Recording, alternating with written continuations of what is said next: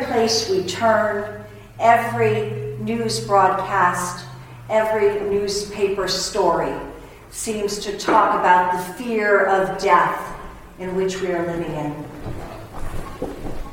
And the world has us caught up in this dark place of fear where we are afraid to go out in public. And we're also cautioned not to go out in public so that we might keep others whole and healthy.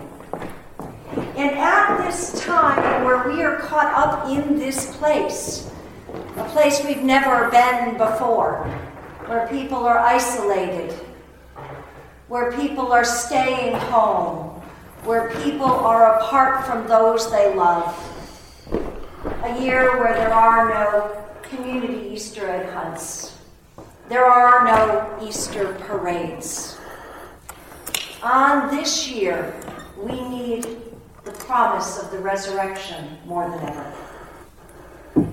And so, as we gather together listening to this age old story, which is a story that is deep within, within us, the story of our faith, the story of our Savior, that Jesus' resurrection overcomes death and gives new life.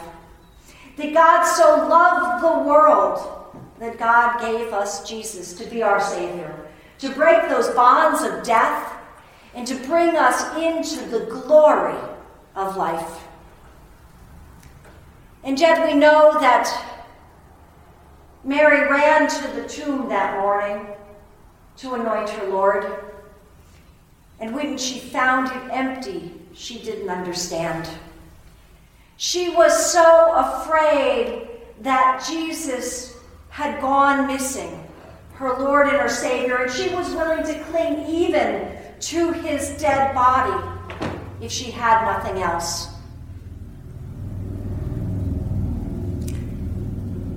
And as we cling to those things that we think this world offers us, the things that we understand as normality for us, it's hard for us to let go and see new possibilities. And yet, the earth itself reminds us that spring will come, that new life springs forth from death, that the daffodils are blooming and the hyacinths are awake, and the tulips are poking their heads, and the flowering cherries are blooming, and the flowering pears. And if we look around, we see that promise of new life coming from the earth. And we see that promise of new life when we see the lives that are turned around, when people are able to live in their faith, that lives are resurrected to something new, and that people are able to overcome all that holds them back. And so we find a time where we need to trust in the resurrection that Jesus promises. That resurrection that brings us into wholeness out of brokenness, into wholeness out of ill health. And we know that there are times when our bodies may not be able to be healed, but our spirits can be made whole. Our faith is restored once we understand that Christ is truly risen, that Christ has broken those bonds of death for us so that we might live in the fullness of God's glory. And so we gather here in faith. We gather here in faith as God's people, as God's church, as God's beloved.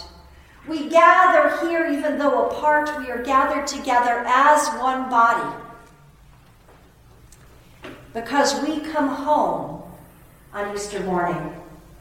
This is our home. Home is that place where we trust in the resurrection. Home is that place where our hearts and spirits are connected to each other. Home is that place, as Anne Lamott tells us, where when you show up, they have to let you in. And so we gather here in this place where when we show up, we are let in. And we are told to come back time and time again.